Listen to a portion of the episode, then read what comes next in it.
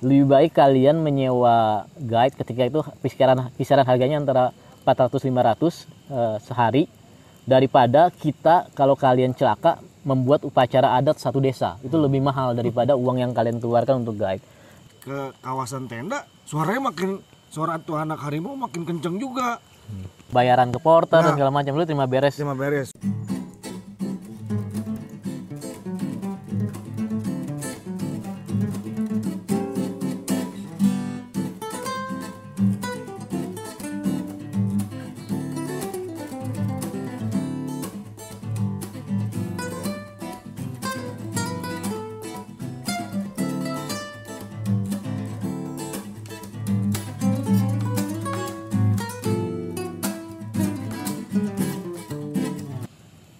Halo Soiblah, jumpa lagi di channel ya jalanlah.id.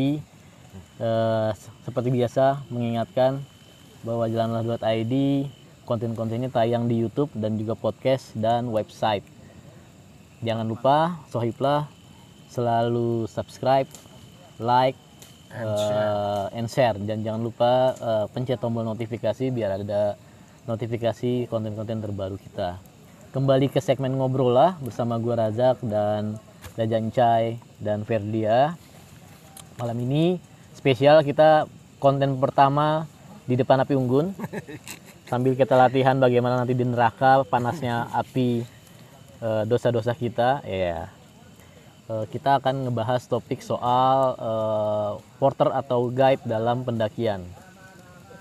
Jadi seperti Sohiblah tahu ada fungsi atau bahkan bisa dibilang profesi dalam pendakian namanya porter atau guide.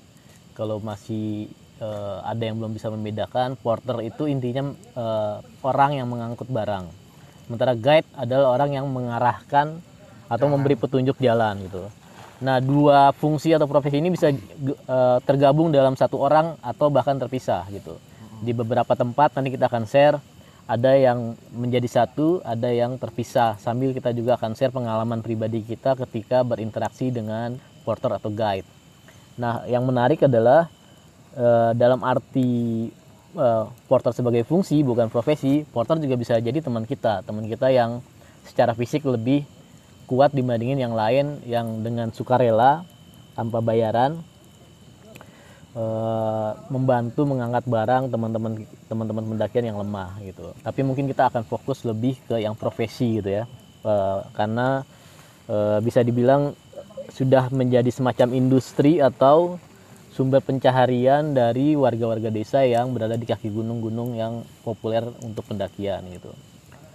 Eh, untuk share-nya misalnya gue akan coba mulai dari pengalaman gue dulu di Rinjani pertama kali ke Rinjani pertama kali eh, di era akhir 90-an gitu ya sebelum masuk 2000 eh, nggak lama setelah Krismon gue naik Rinjani eh, tanpa porter ketika itu masih masih so strong lah gitu ya.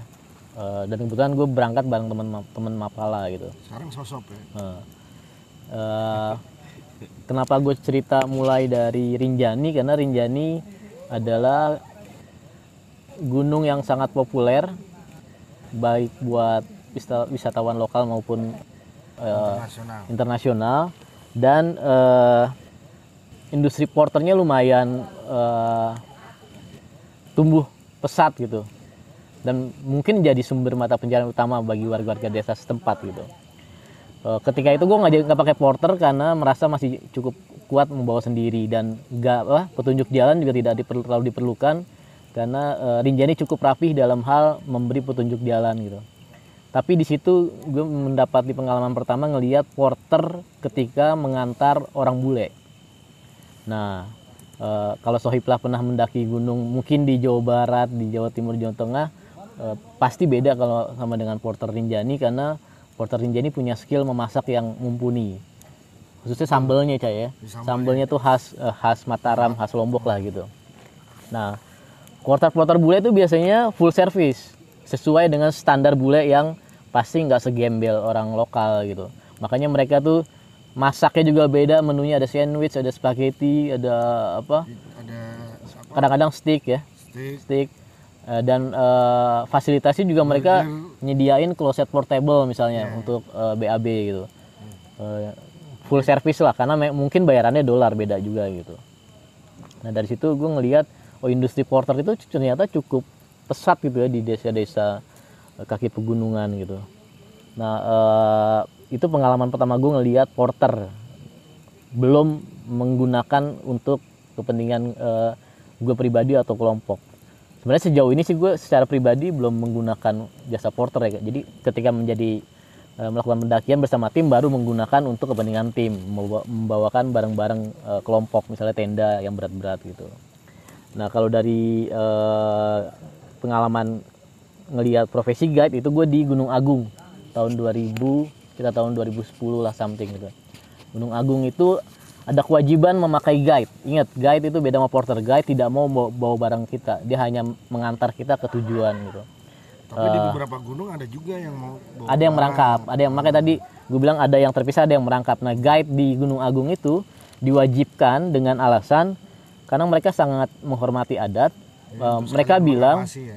selain mengawasi supaya tidak ada pelanggaran-pelanggaran adat, mereka juga bilang lebih baik kalian menyewa guide ketika itu kisaran kisaran harganya antara 400 500 eh, sehari daripada kita kalau kalian celaka membuat upacara adat satu desa. Itu lebih mahal daripada uang yang kalian keluarkan untuk guide. Jadi mereka bilang eh, salah satu bentuk menghormati adat kita eh, kalian tolonglah kalau mendaki Gunung Agung sewa guide eh, kita gitu sekaligus menghidupi perekonomian desa juga gitu. Itu pengalaman gue. Nah, Encai punya pengalaman yang menarik juga ketika eh, berinteraksi dengan porter atau guide. Gimana, Cai? Gue tuh eh, pertama kali ya, pertama kali pak pakai guide itu justru malah waktu gue ke ke Kerinci itu bang, Hmm. Solo. Solok yang lewat lewat Solok Solok Selatan. Nah itu pertama kali pertama kalinya. Tapi si si guide ini juga dia ngebawain barang-barangnya tim juga gitu. Nah, jadi merangkap ya. merangkap. Nah, di situ apa ya? Tugas tugasnya si guide itu benar-benar benar-benar dia apa ya kayak ngelindungin sama bu- bukan apa ngelindungin si tamunya dan juga membuat tamunya nyaman gitu. Hmm. Kayak misalnya waktu pas di Camp pertama, camp pertama ya, lahannya nggak bisa buat camp dibabat sama mereka. itu bener-bener bener-bener Diratain ya. mak semak-semak setinggi badan gua kali itu. Nah, tinggi badan gua. Karena kita udah ke nggak mungkin jalan ya. Karena juga jalur baru dia juga kayaknya juga udah Hmm. lupa jalurnya. Akhirnya dengan inisiatifnya dia wah tuh gua salut tuh sama dia tuh. Hmm, hmm. dengan inisiatifnya dia dia babat lahan nggak tahu lahan apaan dibikin jadi tempat camp sementara Ya, malam itu darurat tuh. ya. darurat nggak nggak nggak disampai sampai di situ juga kayak misalnya kan kerinci itu kan yang jalur selat ah, Solok Selatannya masih terkenal Perawan. rawan ya masih banyak hewan-hewan liar Hmm. khususnya kayak apa macan Sumatera tuh masih ada ternyata sama ha- beruang beruang Hmm. dan dan dia juga ngasih tahu nih kalau misalnya jalur-jalur jalur-jalur yang binatang yang lewat itu dia dikasih tahu jadi Hmm. kita juga jadi nggak sembarangan juga mau ke mana-mana gitu dan Dan terbukti ada suara anak macan malam-malam. nah itu ada cerita lucu tuh bang Ya, Cerita gimana, lucu, gimana? Bang. lucu banget tuh Eh sambil kita promo juga buat sohiblah yang mau naik kerinci lewat Solo Selatan, silakan hubungi Derry, eh, Razak dan Rian ya. Itu tiga teman-teman kita, ya, akhirnya jadi teman kita yang sangat eh, helpful lah, gue gue ini dia bertanggung jawab deh tuh maksudnya profesional ya. profesional lah profesional. Dia nggak nggak cuman cuma Dengan bayaran nggak terlalu mahal dibandingin Rinjani Da- Agung maksudnya mungkin ya. dia nggak cuma sekedar ngantrin aja gitu enggak dia bener-bener dia sebagai guide dia ngawasin ngawasin tamunya juga membuat tamunya jadi nggak nggak ya gila lu hutan masih hutan perawan kayak gitu siapa orang yang nggak ngeri kan? Iya. nah ah, itu udah kerjaan dulu tuh pas udah kita udah jadi tuh dibikin nama tuh udah dibabat Hmm. dibabat Dengan kondisi kita capek ya. Oh, udah, Wah, udah capek lah, udah capek banget, udah capek banget. Nah pas tengah malam tuh namanya hutan hutan perawan, jadi dia nge- ternyata nggak taunya dia bertiga itu si guide sama si porternya itu nggak ta- nggak taunya dia ngejagain kita bang Hmm. ngejagain kita nah pas tengah malam itu dia bilang salah satu temennya entah siapa dia bilang gini eh ada anak ada suara anak harimau ada Hmm. suara anak harimau dia bilang gitu. Ada anak anak, anak suara harimau cari cari cari. Dia keliling Bawa tuh, parang. bawa parang sama sama apa yang ada di parang itu. Pokoknya sampai pokoknya ngejagain kita deh. Kita tidur tuh bang. Hmm. kita tidur pokoknya di, dikelilingin itu. Areal itu tuh kelilingin. Makin jauh makin jauh. Tapi suaranya makin makin jauh juga. Makin jauh juga. Hmm. giliran makin deket ke kawasan tenda suaranya makin suara tuh anak harimau makin kenceng juga Hmm. pas dideketin dideketin diperiksain itu tenda satu-satu nggak tahu nih bang Jack ngorok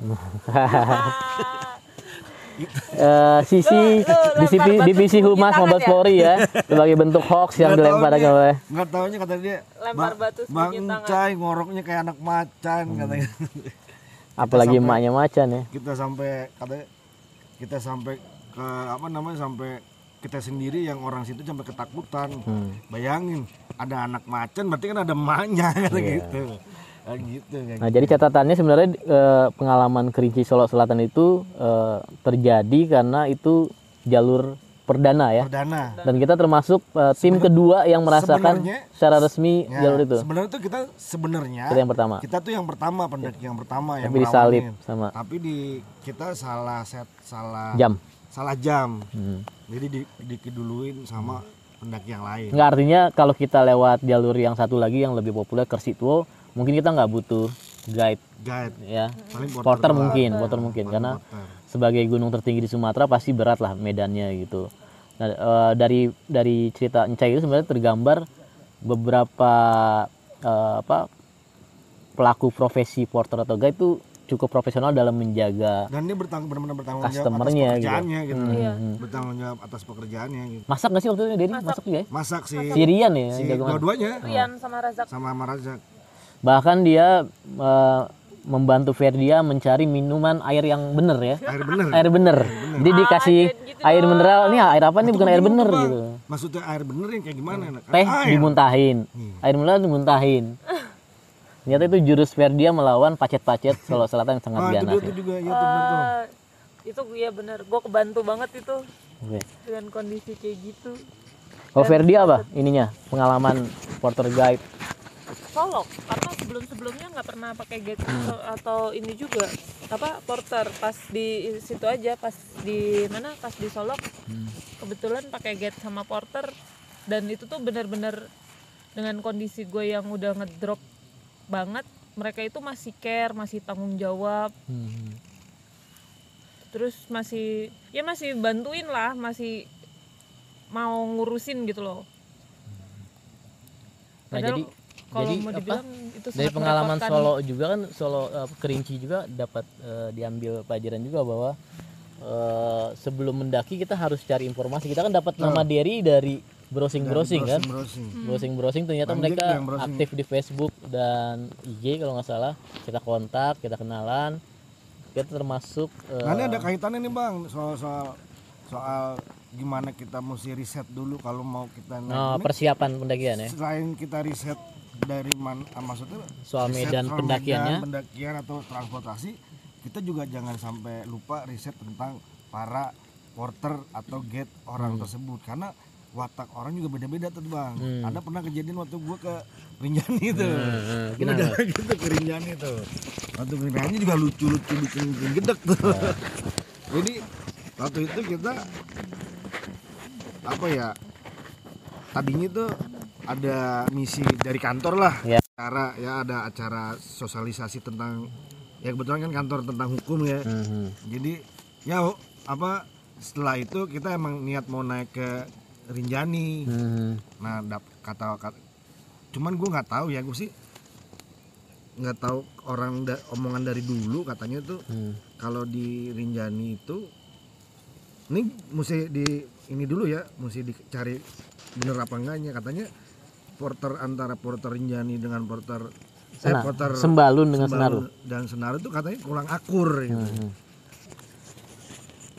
jadi waktu itu kita pas mau naik di- dikasih nih. Hmm. dikasih Referensi eh, rekomendasi porter. rekomendasi porter dari desa toko. Sembalun. Toko Sembalun itu ya waktu yang ngasih ya ngasih rekomendasi. toko Sembalun ya. Oh. saya toko Sembalun. Nah terus gua nggak kita nggak tahu. Soalnya orang uh, porter tersebut pas di masih di Sembalun tuh orangnya kayaknya Baik-baik aja. baik-baik aja orangnya baik gitu. Maksudnya ramah gimana gimana nah pas di perjalanan kita ngedaki di perjalanan Mulai ada gelagat. kok ini kayaknya mulai ada gelagat-gelagat aneh Yang gelagat, pertama dia nggak mau jalan malam. gelagat anehnya pertama pas kita di pos udah sampai di pos 3 itu emang kita jalannya ke pendaki-pendaki yang pendaki apa ya dibilangnya? Pendaki santai yang biasanya orang tuh katanya kalau sampai berangkat jam 9 tuh biasanya sampai pos 3 itu sekitar jam 4 jam jam 5 lah. Nah kebetulan kita sampai udah jam setengah 6 mau maghrib ya nah terus dia langsung bilang alasannya "Kit- kata "Eh, eh, saya nggak saya nggak nggak nggak nggak nggak bisa jalan malam karena saya nggak berani. Lah kaget. Ma, yang lainnya pada jalan kok ini dia bilang nggak mau jalan malam. Kan satu tuh aneh. Aneh yang pertama. Mau jalan tapi dengan tambahan fee. nah. Itu udah mulai gelagat eh, matrenya. harusnya kan udah nggak ada kayak gitu kan. Hmm. di mana mana sekali bayar udah. Nah terus yang kedua itu pas di itu tuh di Pelawangan Sembalun apa ya, di Segara Anak ya pokoknya padahal gitu kita udah udah ngitung Mulai logistik berkurang. logistik kita tuh udah kita hitung pokoknya kita tuh ini cukup sampai kita Oke. nanti turun Ya lagi-lagi kita nggak akan bahas lebih detail kasusnya karena takutnya mendiskreditkan eh, orang-orang sem- Sembalun Senaru yang pasti ba- lebih banyak orang baiknya daripada yang kebetulan kita apes aja cai. Tapi yang gue mau lebih lebih tertarik eh, gali adalah pengalaman terakhir ketika menggunakan jasa profesional. Nah, beda kan ketika lu pakai porter guide orang Bener, desa sama jawab. jasa profesional ya. jawab deh Jadi lu gimana tuh? Dari Jakarta emang orang itu eh, apa? Mengorganize lu, ya jadi terus dia yang nyari porter sendiri ya, gitu. benar jadi Gimana, Cai? beda sih emang tapi kan karak maksudnya gini loh prosesnya sama juga bang jadi si organize ini dapat porter dari orang yang dikenal sama o- or- orang apa uh, sesepuh desa situ juga lah gitu Berarti bukan langganan dia. bukan langganan dia karena ini baru nih Aha. yang biasanya tuh tadinya bukan dia Mhm. bukan si yang dua si porter yang ini nah ketika yang kalau dengan proses profesional ini gue dapat porter yang benar-benar tanggung jawab gitu sama Aha. sama ya nggak jauh beda waktu pas gue ke Kerinci lah gitu Iya, iya, iya. dia benar-benar apa ketika ketika kita berhenti di setiap pos dia nggak dia nggak Tapi bedanya kan lu pakai jasa profesional, lu terima beres kan?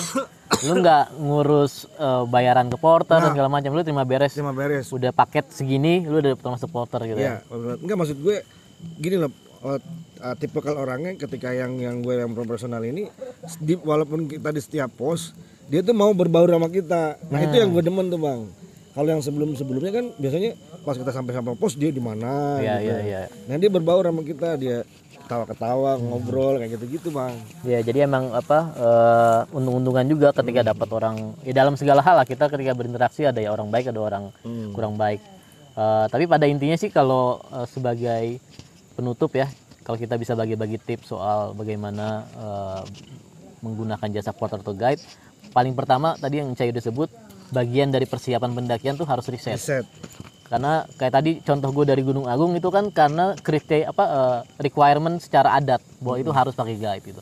Itu kan lu tahu ketika itu riset. Nggak mungkin lu datang ujuk-ujuk datang on the spot ternyata kaget oh ternyata pakai guide. Nggak bawa nggak bawa duit nih akhirnya nggak prepare kan? Nggak kan nggak bisa jadi naik ke Gunung Agung akhirnya ke pantai lihat gunung-gunung yang lain gitu kan? Nah makanya eh, bagi yang tips pertama sebenarnya bagian dari persiapan pendakian lu harus riset soal bagaimana itu penting banget. eh, kondisi porter atau guide itu. riset itu bukan berarti kita nyari di internet doang ya kenalan cari dari Nanya-nanya. kenalan-kenalan juga itu kan riset gitu. Punya nggak porter yang Kayak Enca ini kalau riset dia di perpustakaan selama seminggu baca Wah, buku terus. Oh, ini bolak-balik buku. Tapi buku Bolak-balik, kosong bolak-balik doang. bolak-balik doang. Yang kedua sebenarnya eh, keputusan pakai porter atau guide selain itu misalnya eh, kewajiban dari pihak pengelola apa gunung itu, TN-nya itu juga kita harus mengukur fisik gitu. ya. Ada kalanya gunungnya nggak wajib porter, Porter, atau guide tapi fisik, fisik tidak nggak- memadai iya, gitu. betul. Misalnya misalnya nih nggak nggak nyinggung darah tinggi misalnya kan harus pakai porter kesian yang darah Iya, tinggi harus benar. jaga di homestay kan. Sama Mumpung ini- orang yang nggak ada cai kita. iya kayak teman saya juga dia nggak kuat maksain akhirnya jalan nyungsep gitu Oh ada juga. itu di kerinci tuh bang Waduh. ada orang saya lagi gambarin gitu udah gak kuat bilang aja nggak usah dipaksain Jangan akhirnya bener jangan ngerusak syuting video dong. syuting video Lagi asik-asik begini orang hilang. itu siapa ya gue bang. Kesandung gitu Terus eh, ketiga ketika udah sampai di lokasi kita harus se- risetnya nggak berhenti di Di- di situ, di di porter kota asal kalian tapi ketika udah di lokasi kita harus benar-benar cari rekomendasi yang terbaik gitu. Karena ada yang karena orang itu banget banget banget banget banget ngefek ketika kita mendaki. Bener. Iya. Karena ada orang-orang yang memang orientasinya yang penting dapat duit tapi pelayanannya jadi buruk gitu. Karena itu karena kan banget sebenarnya sebenarnya apa hubungan profesional lu gue bayar tapi lu harus layani kita dengan baik gitu. Biar juga nama baik yang dalam kasus kita ya Iya. nama baik porter sesembalun kan jadinya Jadi agak tercoreng gitu, ya. Terus muncullah Tapi nggak, ucapan-ucapan ini- bahwa ini kalau nggak- senaru lebih ini baik. bukan bukan semuanya yang ini oknum oknum Oknum. oknum nggak semuanya oknum. Eh, tips berikutnya adalah ketika ketika udah dapat dapat rekomendasi terbaik belajar dari pengalaman kita Cai. Deal di awal harus lebih jelas. Ya betul. Misalnya kayak kasus kita nih tiba-tiba dia ngetok harga kalau mau jalan malam nambah segini. Gitu mungkin kesalahan di kitanya adalah kita nggak bikin deal di awal dengan jelas. Balik lagi ini oknum termasuk ya. soal ojek ini ya. oknum. Iya itu maksudnya eh, pelajarannya itu bahwa lu ketika dapat Ya, motor deal di awal gitu. lu bayarnya segini ya include ini ini ini ini gitu. Iya betul. Masak ini ini ini logistik jangan dihabisin Jangan karena itu buat tim. Lu bawa logistik sendiri iya gitu. betul. Atau kalau mau pakai silakan izin dulu Hmm. gitu. Nah itu tips-tips yang eh, berguna.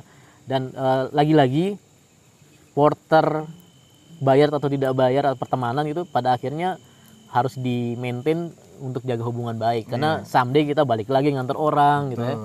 Once kan sekarang udah level udah nganter-nganter orang udah master master gitu jadi kita balik lagi udah tahu oh nih langganan gue ini nih gitu ya kayak waktu Semeru kan lu seneng sama porter lu kan karena Iya.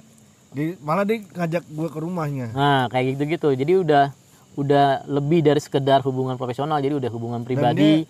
dia Eh. bertanggung jawab ketika dia bilang ini kita waktu nggak mungkin sampai jam segini Hmm. kalau lewat jalur normal saya bertanggung jawab kalau lewat jalur yang nggak normal tapi kecepet gitu tapi dia akhirnya bertanggung jawab gitu walaupun itu emang nggak benar gitu Iya, jalurnya iya, iya.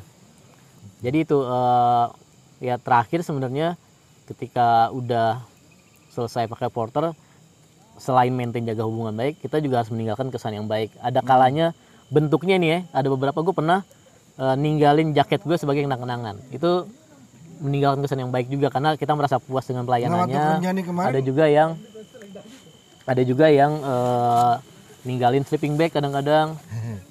Waktu kerja nih kemarin gue hadiahin sleeping bag. Sleeping bag. Yang udah lu robek-robek gitu ya? Lu ngasih yang jelek doang? Enggak lah. Gitu. Yang itu Egar bukan. Yang orang kan? Ya yang orange ya. Bukan Eger. Oke eh, Soiblah oh iya. Eh, Lo endorse. Eger. Oke Soiblah kita udah bahas soal eh, bagaimana fungsi atau profesi dari porter atau guide. Sekali lagi pilihannya di kalian. Lihat fisik kalian. Terus eh, jangan maksain lah. silakan mau milih jalur profesional artinya lewat eh, event organizer atau langsung ke lokasi ke daerah ke desa. Tapi selalu diniatkan bahwa eh, menggunakan jasa mereka untuk memban- membantu. perekonomian desa juga gitu. selain membantu perekonomian juga membantu misi kita. Iya, karena ada beberapa desa memang tumpuannya di Dari wisata situ, pendakian ya. pendakian. Maksudnya eh, agrikulturnya kurang bagus segala macam gitu kayak di Gunung Agung tuh agrikultur agrikulturnya kurang bagus makanya mereka mengandalkan wisatawan pendaki gitu. Oke, eh, gitu aja eh, segmen ngobrol lah dengan kalau misalnya teman-teman ada masukan boleh komen Hmm, misalnya tips yang, yang komen kita, di muka ini ya. tips yang yang kita ini misalnya Hmm. Ini tuh komen tips Ya, di- komen di bawah ini. Eh, kalau ada ide-ide apa tema yang perlu dibahas di ngobrol lah juga perlu apa silakan di di komen juga. Eh, sekali lagi soal porter atau guide pilihannya di kalian. Lihat fisik eh, perlu atau enggak. Terus kalaupun perlu pakai silakan pilih jalur profesional lewat event penting organizer riset lah riset. atau jalur langsung gitu. Gitu aja teman-teman jangan lupa eh, kembali lagi eh, selalu pantengin channel YouTube dan podcast juga website jalanlah.id. Terakhir, terakhir ada spesial dari jalanlah.id bagi teman-teman yang mau memiliki kaos keren ini. Silakan eh, nanti kita taruh di deskripsi ya. Ya, bisa DM, DM Instagram, bisa juga nanti kita kasih email juga supaya teman bisa kontak gitu. Rencananya juga Jalan.id akan membuka eh, bisnis clothingan eh, yang berkaitan dengan kegiatan pendakian. Oke begitu aja Soiflah sebelum Bang Cai semakin norak kita sudahi dulu segmen Yoi. ngobrol kali ini sampai jumpa di segmen-segmen berikutnya. Kasihan lightingnya dari tadi keteke keteke kering.